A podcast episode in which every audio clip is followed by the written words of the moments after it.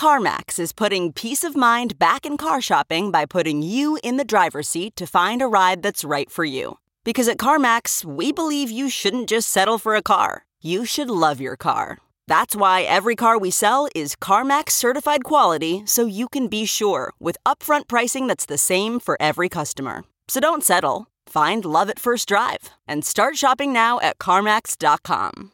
CarMax, the way car buying should be. Okay, picture this. It's Friday afternoon when a thought hits you. I can spend another weekend doing the same old whatever, or I can hop into my all new Hyundai Santa Fe and hit the road. With available HTRAC, all wheel drive, and three row seating, my whole family can head deep into the wild. Conquer the weekend in the all new Hyundai Santa Fe. Visit HyundaiUSA.com or call 562 for more details. Hyundai, there's joy in every journey.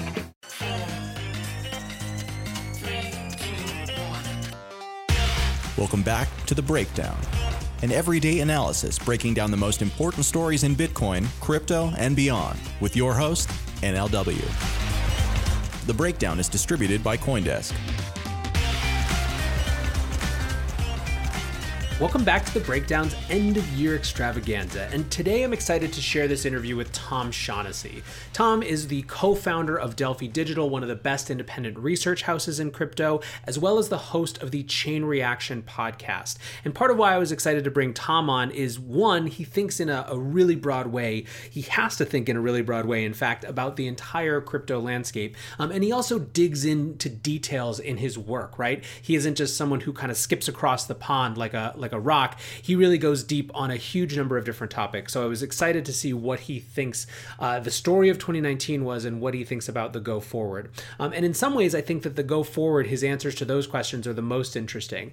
He's really betting on a, a much more significant layer one platform war and a, and a real return to a focus on token economics and token economic design. So uh, it's a really interesting interview. I hope you enjoy it. And if you do, please subscribe so you catch all of these end of year breakdown episodes going through January 1st. We will be back on January 2nd with our regularly scheduled breakdown episodes. Uh, thanks, guys, and let's dive in. All right, welcome back to another breakdown end of year uh, micro interview. We've got Tom Shaughnessy, uh, the infamous Tom Shaughnessy of Delphi Digital. Tom, what's going on, man? Nothing much. Thanks so much for having me, Narrative King. It's always great to uh, to chat with you. Yeah, no, it's. Uh, I, am looking forward to to hearing your insights. This is one where you know I think it's great to get um, uh, so many different perspectives on this this kind of year end, year looking forward type of stuff. Um, but I think I, am particularly excited for you because a, a, lot of what you have to do, sitting in the seat that you do, is think on a on a kind of a, a high level about the big patterns, right, and understand what the trend lines are. So uh, I'm particularly excited to dig in with you. And um, you know, as we were just discussing, the the basic gist of this is two two questions which can expand into as many as they want. But the first is, uh, what do you think was the narrative or story of 2019? Yeah, it's a great question. It's a tough one looking back, right? I mean, I guess off the cuff, I would say that 2019 was a lot harder than people in the space expected. I think people kind of expected a lot of things to come to fruition when in reality, I think all of the year was focused on teams being heads down, building, shipping code, and, you know, facing a lot of tough questions on their roadmaps, where they want to go, who they need to do that and you know competition. So I think that there was a ton of dev activity in 2019. Um, I don't think it's reflected um, in the fundamentals yet. It's always like a lagging indicator there, but I think the narrative for 2019 was heads down and building, and I think a lot of that is going to change in uh, 2020. But on 2019, I mean, you saw a lot of protocol level development, right? Ethereum with the uh, you know phase zero launching recently, but I think the interesting thing is activity is moving up the stack a bit. So a lot of the projects launched on Ethereum and other project and other protocols as well are continuing to now iterate. So you see things like Set Protocol launching new token sets, MakerDAO launching multi-collateral DAI, Uniswap's growth, um, and new projects like Synthetix rolled out as well. So a lot of dev activity, a lot of interest, but I think 2019 was a lot harder than people thought. Yeah, I mean, it was really a, it was an interesting year. Uh, I feel like there was a, almost this discordance too, uh, particularly around the time that Bitcoin started to surge, kind of like the the early middle to middle of the year. Um, I remember Dovey Wan at some point said uh, that we were actually not in a bull market; we were now in a a, a Bitcoin bull disguising an altcoin bear, which I thought was a super interesting way to put it. And I think it's kind of like reflective a little bit of of what you're saying where um, you know it, it, there were times this year where it felt like more should be happening uh, you know eh, th- than than was reflected in you know the easiest indicator of price certainly but even just in the sentiment that people had yeah, I, I, definitely don't disagree with you. There was a lot going on, and teams did their best to kind of share that news, but it really wasn't uh, too well reflected. But I think a lot of that is going to uh, flow into 2020. And I, I don't want to jump on your questions, but I'd love to to dive in there too. No, that's good. That perfect. That, that, that you've segged yourself. What's what does 2020 look like? What are your predictions for uh, for the year to come? Yeah, so I have four main buckets. I think I'm looking at for 2020, kind of off the cuff things. Um, I'll go through each each one kind of quickly, but they are the layer one war intensifies. So you know you have 20 new layer ones launching. Some have launched. Some are expanding functionality. Um, real macro drivers, Ryan Zurrer covered this in his Coindesk post, but I think real macro drivers are going to start driving interest in the space, whereas in the past they were kind of an idea. Uh, three, I think there's going to be a huge switch to a focus on real token economics and value accrual versus just tacking something on as a medium of exchange. I expect a lot of projects to redo their token econ um, or new projects to launch with drastically different uh, econ there. And then four, just funding. So a lot of projects are closing shop or cutting back. You know, there's consensus news out. Circle has been in the news a lot, and then projects uh, need to focus on this too. So things like the Ethereum Foundation laid out their plans to spend 30 million bucks. Tezos is spending a lot of money, uh, and then you have sustainable f- projects like Decred and Dash, and those that I think uh, might be good, well suited uh, there to grow. But happy to dive into these if uh, if you'd like. Yeah, so so let me let me actually kind of spit back something that I've been thinking about or noticing um, from a narrative perspective that I think dovetails with a couple of the things you just made uh, as a way to get deeper into it. Um, so one of the things that I find fascinating is that I feel like a lot of the 2019 narrative was, um, and probably appropriate so appropriately so, a little bit of a, a narrative victory lap for the for especially the Bitcoiners who were skeptical of a lot of these projects. Right, um, there was a, a strong, a, a lot of folks who felt like they you know were excited about all these different things, but they just kept them kept finding themselves coming back to Bitcoin, you know, and Bitcoin did what it always does and it just keeps building and building and building. Um, and people weren't really like, this was not a good year if you had, this is not a good year to talk about token economics. This was not a good year to talk about tokens. It was not a good year to like, uh, you know, with the possible exception of, uh, uh, you know, algorithmic stable coins and, you know, that, that whole slice of the world. Um, but I feel like there are all these projects that have made it through that are like, it's almost like there, there, there were these things that people had had theses about during the ICO era around how token uh, how tokens in the context of networks could change the way that the incentives were aligned in those networks and how you could coordinate behavior with those that they never got to test because it just so it was so warped so quickly by the the funding use case of tokens right? Which was so powerful and so disruptive to the models that we had. Um, it feels to me i've been noticing this more and more and more that it, it feels like there may be uh, a kind of a, a narrative shift brewing or at least a narrative insurgence. Maybe not a shift because i think a lot of people will reject it but a narrative insurgence around the idea that it is time and it is safe to experiment with tokens again and to be uh, public about how people are experimenting with tokens again and what tokens might be able to do and and kind of the, this whole world that has been I think pretty subaltern for pretty much all of 2019. Yeah, that those are really good points to unpack. I mean, to the first part of your question, I mean, when you're in kind of a low in the market, there's always that flight to safety to Bitcoin mentally, and the other factor there is you're in a world of a lot of tokens that don't make sense, right? So it's kind of two factors pushing people to Bitcoin. And I think everybody should realize that if Bitcoin wins, we all win, right? So there's no, you, you know, you can have, you can like Bitcoin and like other things as well, as long as you realize that, you know, if Bitcoin does well, we all do well, right? And then to your other question on the tokens, you're totally right. Tokens were built originally to fundraise, um, and a lot of the work was spent on the tech on the projects themselves, the protocols, to really drive interest on that developer level, but they weren't built for real value accrual and to drive legitimate incentives. Teams didn't think about things like a token accruing value or going beyond a medium of exchange token or why they're even using a medium of exchange unique token in the first place. So I think we've seen some teams roll out uh, new token econ for their token itself. And I think a lot of teams are going to be focusing on this um, in 2020. And, you know, as a tangent right now, I mean, I, uh, I just bought a Helium node. I was tweeting about it a couple of uh, days ago, but, you know, there's new ways to explore tokens in that sense where something like Helium is basically bootstrapping an entire network um, without having to spend a dollar on capex really for or network capex because people are buying nodes, running the network, and earning tokens. So it's kind of a way to mix a physical device with token econ and bootstrap a network, uh, which I think is pretty powerful. Do you think for people to take this kind of like tokens 2.0 or whatever this ends up being seriously, it has to be divorced from the fundraising use case, at least uh, on some level? Yeah, it's tough because you're trying to fix projects. Um, the ones that have the money or the resources to fix, the, fix their projects are generally the ones that had a lot of interest raising money or raised a lot of money, right? So mm-hmm. it's a careful, gray, nuanced area where teams have to say, you know, look, our token may have been used to fundraise, but there's no reason why we can't be innovative and we can't fix it or enhance it as long as we're honest with our stakeholders uh, we do it in the open, and however their governance process works, uh, they go through that process.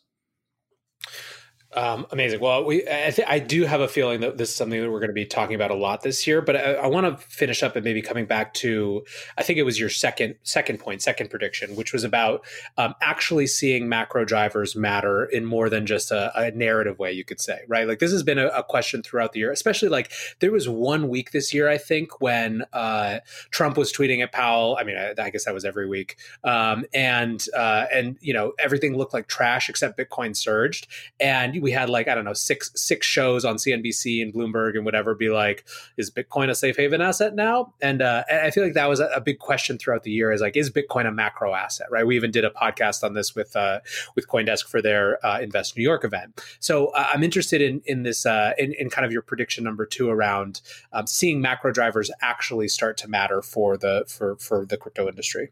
Yeah, it's a good question. I mean, I kind of put it in two baskets. So macro to crypto, right? So like what's the landscape for the high level competitive nature of these protocols themselves, right? I mean, I've been covering this crypto evolution idea for a while, but you know, as of a month or two ago and then looking ahead the next 20 months, there's dozens of new layer ones launching with varying amounts of funding and dev activity.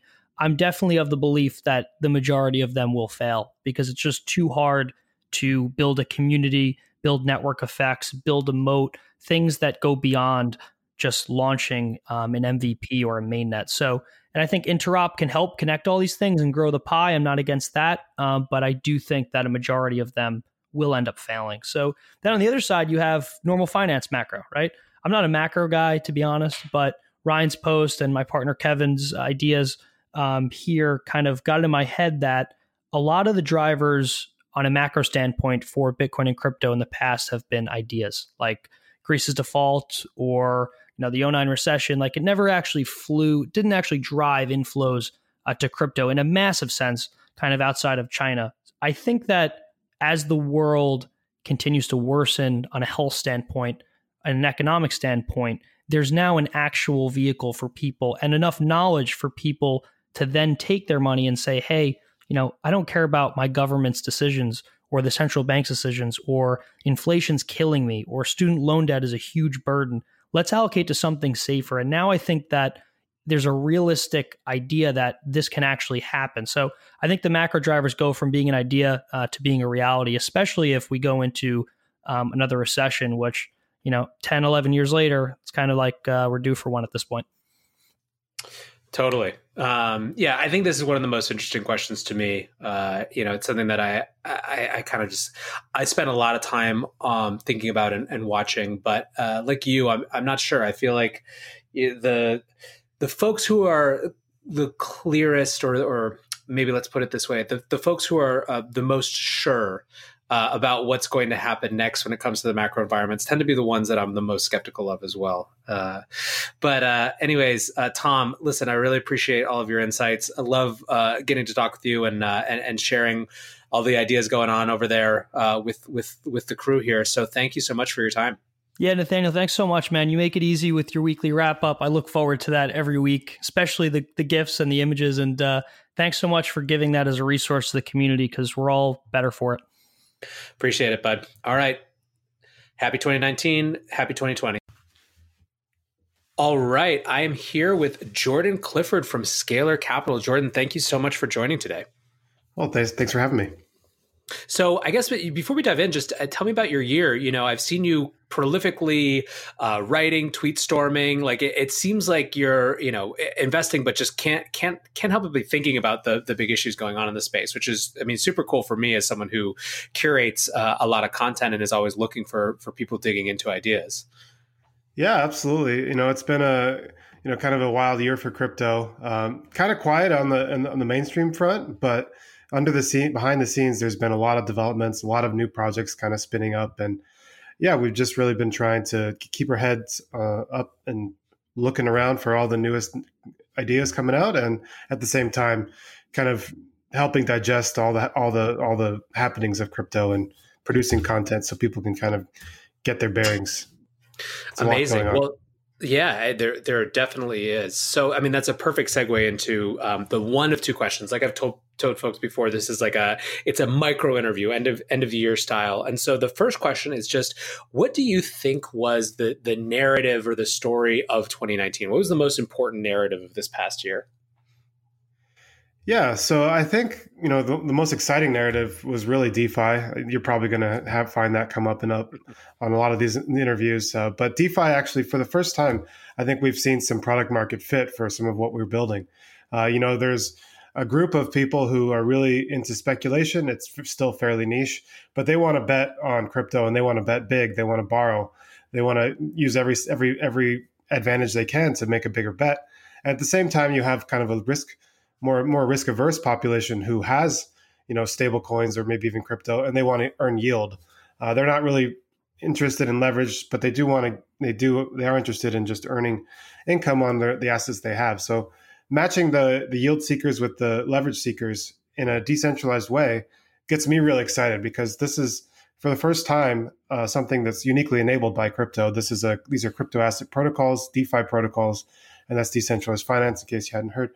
And the decentralized finance protocols are allowing people to interact with each other without middlemen. Um, you know, they're, they're, they're with the caveat that some of these smart contracts do have administrator privileges, but that's slowly being, you know, kind of eaten away, and, and we're going to replace those kind of administrator functions with more governance functions as we go on. But I think the proof is in the pudding that um, you know for the first time we have actual uh, use cases that that are are enabled and, and exciting to, to see. I think one of the things that's that's interesting is if you kind of take a, a, a, recent historical view and look at just how much has changed around DeFi between this time last year, or even especially like 18 months ago, maybe more than like 12 months ago, right? Right. We're coming off of the ICO movement and and really this whole idea of open finance or de- decentralized finance, which was still you know jostling around for figuring out what it was going to call itself. I feel like in some ways was um, it was starting to, to, to kind of take energy away and and and you know a lot of folks who had been in and around Ethereum were like, listen, the the the money stuff was was was right. It was right to spend time and energy there. Um, it's just we had to think about it a little bit differently compared to now, where it is just it's it's such a. I feel like now DeFi is um, it, it's a narrative unto itself that is uh, uh, kind of beyond chains in some way. I was talking to um, Camila Russo about this, and just even on on the podcast that I recorded today for the for the regular uh, breakdown, looking at um, some Bitcoin uh, Bitcoin based you know DeFi chains or what the possibilities there might be. It really has been uh, a, hugely important part of this year, just in terms of um, where where time and attention and resources have gone. Yeah, absolutely. I mean, the the number of success stories is pretty exciting to see. Like Compound is, you know, breaking breaking new records. Um, Maker has recently switched to Maker uh, multi collateral DAI, so that's really exciting. And uh, I'm especially really excited about uh, you know, being able to use Bitcoin in some of these DeFi protocols, things like Wrap Bitcoin, still pretty small, but maybe TBTC or some other new new solutions to have Bitcoin pegged assets on Ethereum in these protocols can can really make a difference and unlock new possibilities, new ways to leverage this capital that uh, is kind of sitting idly on these networks now. So it does feel. I mean, it, just based on that, it sounds like you are are kind of in this camp of decentralized finance as a concept is uh, is is it's is a concept unto itself, right? It's bigger than any one chain, even though it, it obviously has grown up in the Ethereum community. Yeah, absolutely. I, I, definitely think so. I think there's many ways to link chains. Uh, you know, you you can do cross-chain atomic swap type things. You can also have you know assets that are pegged to each other via very various different incentives or you know kind of networks that perform work to uh, to do that sort of thing. Like the TBTC is an example of that. But yeah, absolutely. I mean, DeFi that this this concept of you know doing banking without institutions and doing it with protocols is one of the fundamental you know value props behind crypto, in my opinion. Um, Amazing. Well, so then let's. Uh, so DeFi is obviously uh, you're you're right. It's definitely one of the um, one of the big uh, things that comes up when I'm when I'm asking about narratives of 2019. But what do you think about when you look out at 2020? Um, you know, what's a prediction that you have, or what's something that you anticipate happening? Yeah, that's something I think a lot about. Uh, it's really hard to see around the corner in crypto. You know, things happen so fast, and you know we really are at the mercy of um, forces bigger than ourselves, whether that's the geopolitical climate, the macroeconomy. Um, but one thing I am really excited about is kind of a moving beyond this infrastructure. I think we're going to start to see a bit more applications being developed. You know, right now, many many teams, many many people have taken their crack at layer one protocols, trying to come up with more expressibility, more scalability, more decentralization, more privacy that's awesome. I'm so happy that there's like so many protocols and so many attempts at that. But I think that that's still just infrastructure layer stuff. And really, it's hard for anybody other than developers to get excited about the nuance there. I think what we really need to, to see from this industry and from a, uh, you know from crypto is is more applications and more design and more uh, interfaces, user interfaces developed for regular people, lay people, lay people don't want to don't care about a state channel they don't care about a layer two they all they care about is you know sending money interacting with with cool people online maybe performing some work and getting paid you know playing games and having having goods within the game be exchangeable or valuable. These are the kinds of things that normal people mainstream people are going to care about and while we're still kind of on layer one like sorting out the technical details we really aren't going to make too much progress within the, the mainstream. So I think we need to have, you know, more memes, more more applications, more more more things that people can relate to, and I, that's going to take a lot of designers, application developers, entrepreneurs, and I think we're kind of ready to, to get that phase started. I, I think 2020 will will just be, you know, kind of scratching the iceberg still, tip of the iceberg, but it's got to start and we, have got to have some examples and we've got to you know kind of move in that direction if we're ever going to see crypto really go where, where it can. Are there any projects that you uh, would point to as exemplary of that um, kind of getting back to focus on the application layer? I mean, in some ways, it's like we uh, it got all uh, muddied and jumbled, right? In some ways, when when it was kind of just tokenize everything, and there wasn't really clear breakdowns between application layers and infrastructure layers. And I think we've got a little bit sorted out over that over the last two years or so. Um, but who would you point to as as kind of you know focusing on or, or I guess yeah, like I said, exemplary of that that you know a return to an application layer type of development. Sure. So admittedly biased and I do have a position uh, in this, but uh, you know, Augur Rep is is one thing that we're keenly looking forward to. You know, they've they've been around a long time. Um, they have a protocol that's working now. Um, the user interface still could use some iteration, but also the fact that you have to use ETH right now is a bit of a detriment to many people. Um, so I think that the Augur 2.0, where they have actual stablecoins that you can use, and I, I presume so, as well as some design iteration, uh, could could be a big catalyst for people to actually kind of use use this to to do some uh, wagering or, or, or, prediction market uh, participation. Um, you know, depending on the jurisdiction, uh, you're in. Choose your terminology carefully. But uh, no, I think that uh, Augurs is, is, an exciting example of that. there there are others. Um, nothing I'm I'm you know really prepared to go in, into, but uh, I, I'm I am excited to see kind of what comes comes out next year. Yeah, I'm certainly. I, I mean, it's it's interesting. I'm I, am i am always kind of keeping an eye on the spaces. I find myself. Um, you know, for me, like uh, whenever I, I, sit back and get really, um, you know, kind of introspective about what gets me excited about the space, it tends to be on the more big systems changing stuff.